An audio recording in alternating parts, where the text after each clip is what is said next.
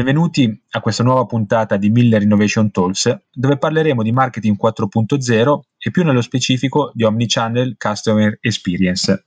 Collegato con noi, come sempre, il nostro compagno di ventura Giacomo Bosio, fondatore di Edron. Ciao Paul, grazie, benvenuti anche ai nostri ascoltatori. Io do il benvenuto al nostro ospite di oggi, Luciano Tolomei, esperto di comunicazione, docente alla scuola di alta formazione dell'Università di Bergamo, nonché front-end della Del Monte Comunicazione e, eh, come poi lui ama definirsi, inbound marketing evangelist. Buongiorno Luciano e benvenuto.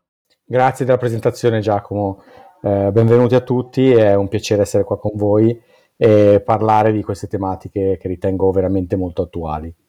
Esatto, Luciano. Visto la vastità del tema, probabilmente dovremmo fare due puntate. Proviamo a far star tutto dentro una. Allora, la prima domanda è: che cos'è il marketing 4.0 e in che cosa differisce dal passato? Ma essenzialmente il concetto base è che c'è stata una fortissima evoluzione tecnologica che consente di raccogliere molti più dati, quindi di generare dei big data sul comportamento degli utenti, di usare questi big data per poi programmare l'attività di marketing in modo veramente strutturato e ottenere dei risultati veramente misurabili. Eh, questi dati sono eh, molto complessi e strutturati e dipendono appunto dalla natura online della tecnologia che ci segue. E, ehm, beh, effettivamente i dati che riusciamo a raccogliere oggi fra tutte le varie integrazioni su tutti i canali sono davvero tanti. Volevo chiederti che tipo di dati si possono raccogliere per il marketing basato sul CRM? Ma essenzialmente i CRM moderni, eh, oltre ai dati a cui siamo abituati che un CRM possa memorizzare, che quindi sono i dati anagrafici, dati provenienti da sorgenti interne all'azienda, magari dal gestionale, può esserci lo stato delle fatturazioni, i pagamenti emessi o altre cose contrattuali, cose così, o appunto i dati anagrafici dell'azienda o del contatto a cui ci riferiamo. I CRM moderni si integrano eh, con i siti web e quindi consentono di raccogliere le form compilate, di vedere la storia di navigazione degli utenti, si integrano con il canale DV, quindi capire l'interazione dell'utente con un post Facebook, con una, con una, campagna su Google Ads, capire un po' quindi i punti di contatto soci, sociali eh, dove l'utente in, interloquisce con i contenuti proposti dall'azienda, quali contenuti preferisce e poi quindi usare queste informazioni per strutturare al meglio le strategie di comunicazione e anche poter concepire delle strategie di marketing automation complesse che possano dare dei risultati veramente molto molto impattanti. Ecco, ti, ti, faccio una domanda che può sembrare semplice. Che cosa deve essere in grado di fare una piattaforma di, di CRM marketing omnichannel e perché è importante che mi aiuti a costruire un'esperienza di acquisto che, che sia sempre più integrata? Allora, l'esigenza principale che hanno i nostri clienti e comunque il mercato mh, mm, è quella che mh, mm, il marketing eh, sia sempre più basato sui dati. Questo ci consente di elaborare dei pubblici sempre più mirati, sempre più funzionali, che si autoalimentino, no? quindi fare una campagna, in base alle conversioni della campagna il pubblico si autoadatta e così via, in base anche all'esperienza post acquisto che puoi avere co- come informazione CRM, puoi automaticamente resettare di nuovo i pubblici delle tue campagne e poi valutare meglio l'impatto, il cliente che è veramente un cliente valido dal cliente che non è un cliente interessante e così via.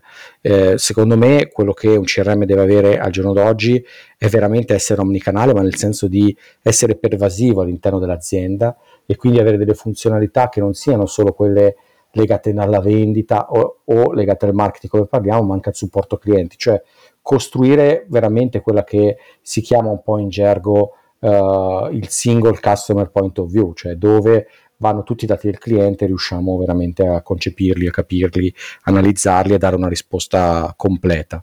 Ecco, su questo tema poi ci torno con una domanda, però nel frattempo volevo chiederti eh, che cos'è la Customer Journey e perché è diventata così importante per, per le aziende e se puoi cercare di farci capire meglio di che cosa si tratta e come faccio a monitorarla. Ah, la customer journey c'è sempre stata, no? nel senso che comunque ognuno di noi fa un percorso da quando deve comprare un prodotto, un servizio, che sia nel mondo B2B o B2C, fa un percorso per arrivare a comprare questo prodotto, che è appunto un, il suo viaggio da quando ha, identifica che ha un problema, un desiderio, a quando comprerà un prodotto, lo sceglierà. Eh, quello che è la differenza è che oggi con le nuove tecnologie disponibili si è in grado di seguire l'utente in ogni singolo passo di questo viaggio e quindi di proporre i contenuti rilevanti e eh, i contenuti che lo ingaggino al momento giusto nel suo percorso d'acquisto. Faccio un paio di esempi banali, magari che però aiutano a, ca- a capire la differenza. Eh, ovviamente ci sono dei prodotti eh, che hanno un valore aggiunto differente, minore o sono veramente di largo consumo, penso ai prodotti che troviamo al supermercato e così via, che hanno un modo di essere acquistati che è più slegato da parte di marketing e si fa un'attività di comunicazione differente, più di massa. E, mentre noi quando andiamo a vedere su quando un prodotto ha più una nicchia specifica, un valore aggiunto ben definito, eh, le attività che possiamo fare oggi col digitale sono più, sono più, potenti, soprattutto perché ci consentono di capire chi è un cliente attivo e un cliente passivo. Cosa voglio dire? Io ho possiedo un'automobile, probabilmente ogni 3, 4, 5 anni o qualcosa di più la comprerò. Io sono un cliente potenziale attivo quando desidero comprare la macchina, quindi eh, nel periodo precedente all'acquisto della macchina farò delle ricerche sui siti delle, delle riviste di settore, vado a vedermi eh, quali sono i modelli usciti, mi faccio una uh, per, per, capire quale modello prendere, cosa appunto acquistare. Mentre invece eh, nei, appena comprata la macchina, qualsiasi pubblicità, qualsiasi contenuto mi venga proposto, mi interessa relativamente, la mia scelta l'ho già fatta, l'ho appena acquistata, è nuova, a meno che non sono proprio un appassionato di motori, eh, per qualche tempo non sarò interessato ai contenuti di questo tipo. Avere i dati, raccogliere dati sul comportamento degli utenti ci aiuta a capire quali sono gli utenti attivi e passivi nel buyer journey, quindi a seguirli nel percorso, capire quando gli indicatori ci dicono che sono pronti, quindi vale la pena investire tempo, risorse, soldi di media anche per seguirli e quindi fare attività di marketing automation per eh, coltivarli nel momento giusto e magari poi eh, se so che ha comprato la macchina adesso coltivarli fra due anni o tre e così via. Vediamo se ho capito, c'è un progressivo spostamento verso un mondo omnicanale dove qua al centro c'è il consumatore. Importante monitorare la sua customer journey ed è importante costruire dei touch point digitali che sostanzialmente lo accompagnino nel quotidiano. Allora, eh, se è effettivamente così, sentiamo spesso parlare di un approccio che deve essere necessariamente olistico e data driven. Eh, perché? Il concetto fondamentale è rendere la comunicazione più umana, più personale. Se noi non sappiamo chi è il nostro interlocutore, non sappiamo i problemi che ha, i bisogni che ha, cosa cerca, quali sono le leve che lo portano ad acquistare il nostro prodotto, per forza di cose dovremo fare una comunicazione più standardizzata. Mentre invece eh, raccogliendo questi dati, quindi con dei sistemi di CRM moderno, con delle attività di marketing strutturate, saremo in grado anche di capire eh, come contattarlo al momento giusto, con le cose rilevanti per lui, dandogli una mano. Quindi si passa dal ehm, dal marketing interruttivo del ti voglio vendere al marketing più legato al coltivare il contatto, fornendogli le cose che gli servono in quel momento e lo aiutano a fare una scelta consapevole. Inoltre questa visione di comunicazione è molto più in linea con la normativa del GDPR, della privacy europea, perché essendo basata sull'interesse dell'utente è più difficile da uh, considerare critica dal punto di vista della privacy perché l'utente che in quel momento vuole cambiare auto ha un interesse legittimo per un mese o due mesi a ricevere informazioni o messaggi legati al mondo delle auto, alle loro caratteristiche. Se poi continua a bersagliarlo, chiaramente è una cosa diversa, ma funziona anche meno. Quindi questo rapporto più umano, questi contenuti più mirati, più targetizzati, più adattati alla situazione reale del nostro contatto, in cui il punto in cui si trova il buyer journey, il desiderio che ha, i problemi che ha da affrontare, ci aiuta a costruire un rapporto, un trust, una fiducia molto più forte con lui, quindi ad aumentare il rapporto marca-cliente e eh, ad, a migliorare anche le performance di vendita, ovviamente. Beh, diciamo che la, la, fruizione dei servizi diciamo, diventa sempre più fluida e quello che vediamo sono che l'esperienza fisica e online eh, diventano più qualcosa di, di cioè diventano una, una, una, cosa sola, sempre più sfumati, cioè sempre più sfumate le differenze. Di conseguenza l'online quindi è un tema al centro dei ragionamenti delle funzioni del marketing aziendale. Secondo te quali sono i segreti per andare a gestire meglio questo tipo di interazione? Ma allora, il punto è che chiaramente la barriera online offline sta molto decadendo, eh, si sta assottigliando sempre di più. Eh, il vero punto chiave qua è che oh, quest'anno con la situazione Covid abbiamo subito un incremento, eh, un'accelerazione verso la parte online. Io credo che quando mano a mano troveremo la normalità, la, un po' di parte offline prenderà un po' vita in più, anche se comunque chiamare un customer care o chiamare un'azienda per chiedere informazioni non lo considererei esattamente online come attività, perché è comunque un offline anche se non diretto, se non in un luogo fisico. Eh, quello che il cadere di queste barriere ci porta però un problema, che le persone si sono abituate con online ad avere un'interfaccia, un modo di utilizzo che ha poche frizioni, che funziona bene, che è facile da usare, che non richiede di rispiegare sempre le stesse cose, di eh, farsi capire troppo dall'altro perché si aspetta che l'azienda sia in grado di capirti. Quindi avere un CRM pervasivo, strutturato, che segua tutti i touch point, consente all'azienda di comunicare direttamente col cliente dimostrandogli che lo conosciamo, quindi rendendo la comunicazione più umana, mh, semplificandogli la vita e diminuendo le frizioni e quindi creando quello che HubSpot chiama il flywheel, cioè il volano eh, che aiuta a generare un percorso di crescita. Allora, Luciano, è, è tutto molto interessante, però eh, rischia di sembrare anche un po' complesso. Il numero di canali di contatto aumenta ogni giorno e non è semplice presidarli tutti al meglio. Come è possibile costruire una strategia che mi permetta di, di scegliere i canali giusti e effettivamente eh, essere efficace? Allora, l'unico modo è raccogliere informazioni e dati, cioè restare calmi, raccogliere dati, analizzarli e capire. Chiaramente se si raccogliono i dati in modo semi-manuale diventa un'operazione impossibile. Se invece abbiamo dei tool che raccolgono i dati per noi, diventa più facile fare delle scelte consapevoli. Qui mh, spezzo una lancia perché molto spesso eh, le aziende si approcciano a questo genere di attività in modo un po' troppo naif e elementare. Cosa vuol dire? Se noi raccogliamo dei dati e scopriamo su quali canali sta il nostro cliente, in che modo li fruisce, che tipo di informazioni gli piace vedere su quel canale, possiamo usare queste informazioni per fare le informazioni giuste, veicolarle, sponsorizzarle e ottenere la sua attenzione nel modo corretto. Eh, però molto spesso ci si guida solo dal risultato finale, cioè dal CPL finale.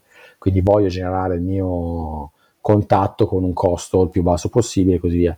In realtà, proprio perché la vita dell'utente è sempre più digital, quindi si sposta tra i vari canali in modo continuo, il l'approccio del dire taglio un canale perché vedo che non rende a volte è controproducente perché i canali si autoalimentano tra di loro. Quindi magari un canale non genera la conversione ma genera l'interesse che poi genera la conversione su un altro. Questo genere di, eh, di informazioni è difficile da tracciare a mano e richiede per forza un, un ausilio tecnologico che consenta di aumentare la produttività del team marketing aziendale. Mm. Inoltre eh, i canali continuano ad aumentare, continueranno a cambiare ma non solo cambiano aumentano, ma anche la singola buyer persona, cioè il singolo nostro ritratto ideale del cliente, userà i canali a modo suo. Quindi ogni mercato, ogni azienda ha le sue caratteristiche. Quindi non è detto che Instagram venga usato in tu- nello stesso modo da tutte le fasce d'età. Quindi se il mio cliente ha una certa fascia d'età su Instagram vedrà certo tipo di cose, non altre, e viceversa se invece è giovane ha degli altri gusti. Non so se mi sembra cioè la complessità è veramente forte, bisogna un po' essere guidati, ma il, la parte fondamentale è sempre tentare di costruire un approccio che sia data driven e più scientifico, cioè che ci consenta di fare le cose con i dati reali di quello che succede e di testare anche soprattutto. Quest'ultima tua frase mi, mi, pone l'assist per passare la parola a Giacomo perché devi sapere che Giacomo è un esperto, un appassionato di user experience e quindi sono sicuro che avrà una domanda a riguardo. Sì, assolutamente. No, peraltro hai detto una cosa interessante, hai detto che insomma, il consumatore, il cliente è diventato più esigente da un certo punto di vista e obiettivamente sì, chiaramente la user experience integrata e appagante è fondamentale eh, però serve anche organizzare delle migliori strategie di coinvolgimento, no? quello, che si, quello che si chiama il customer engagement. Da questo punto di vista, cosa serve mettere in pratica secondo te? Secondo me, e questo è, è un obbligo che purtroppo eh, non se ne può scappare, no? I nostri clienti sono abituati a usare delle applicazioni, io parlo di Gmail, Facebook, eh, WhatsApp, che sono comunque delle applicazioni strutturate veramente ben fatte, con un'esperienza d'uso studiata nel minimo dettaglio. Eh, e quando te, che sei un'azienda magari più media e che non hai quella capacità tecnologica, ti trovi a fare qualcosa online, rischi che il tuo cliente si trovi disorientato. Quindi bisogna tentare, eh, cioè l'aspettativa dell'utente quando ha l'app sul suo telefono, naviga il sito, lo vede sul portatile, sul computer, poi apre il tablet, si aspetta che funzioni tutto nel modo giusto. Se le cose non funzionano come devono, già si perdono punti molto rapidamente.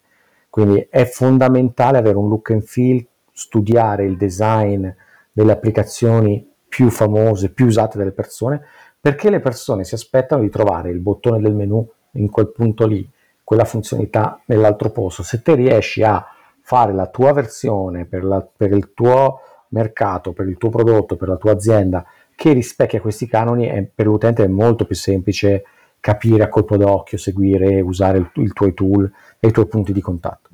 Di contro, il customer engagement si basa su, uh, sui contenuti giusti al momento giusto. Non possiamo pensare di dare contenuti sbagliati o contenuti di vendita a una persona che non è pronta per vendere. Quindi torno al, al punto di prima, se noi mappiamo bene il buyer journey, la buyer persona che lo percorre e in base a questo gli diamo sul canale giusto, al momento giusto, i dati giusti, eh, l'engagement diventerà molto più alto, la persona resterà in contatto col brand in modo molto più forte e quindi riuscirà a, a interfacciarsi e anche a scegliere probabilmente l'acquisto del prodotto che poi gli vorremmo proporre nel momento giusto. Luciano, purtroppo il tempo sta scadendo, questa è la nostra campanella. Arriviamo all'ultima domanda.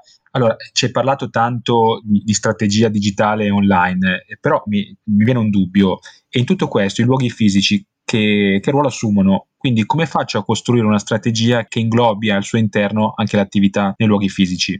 Poi i luoghi fisici dipende sempre cosa, cosa intendiamo, se parliamo del retail una cosa, dipende dal mercato, dal settore, da tanti fattori.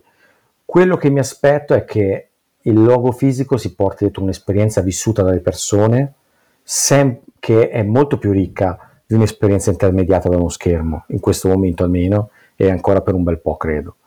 Eh, quello che i brand, le marche, le, le, le, aziende devono tentare di fare è di valorizzare l'esperienza fisica e utilizzare quell'emozione, quella, uh, quell'esperienza vissuta proprio dal proprio possibile cliente e trasferirla nel digitale in modo da sfruttarla per viralizzare un contenuto e così via. È una strategia complessa da fare, va sicuramente molto testata, eh, ma assolutamente io credo che l'esperienza fisica sia ancora, eh, e ne avremo ancora più voglia l'anno prossimo probabilmente, eh, sia veramente vitale e importante. Ah, allora io ti ringrazio perché ci hai dato veramente molti spunti di approfondimento e ci hai chiarito chiaramente come, come al meglio implementare delle strategie che possono essere il più efficaci possibili. Non mi resta che, che ringraziarti, salutarti, salutare il nostro Giacomo e augurare a tutti gli ascoltatori un arrivederci alla prossima puntata. Eh, volevo ringraziare anch'io sia te Giacomo che Paul eh, dell'opportunità, l'argomento è veramente molto interessante, se, se qualcuno chiede approfondimenti potremo fare volentieri un'altra puntata. Grazie.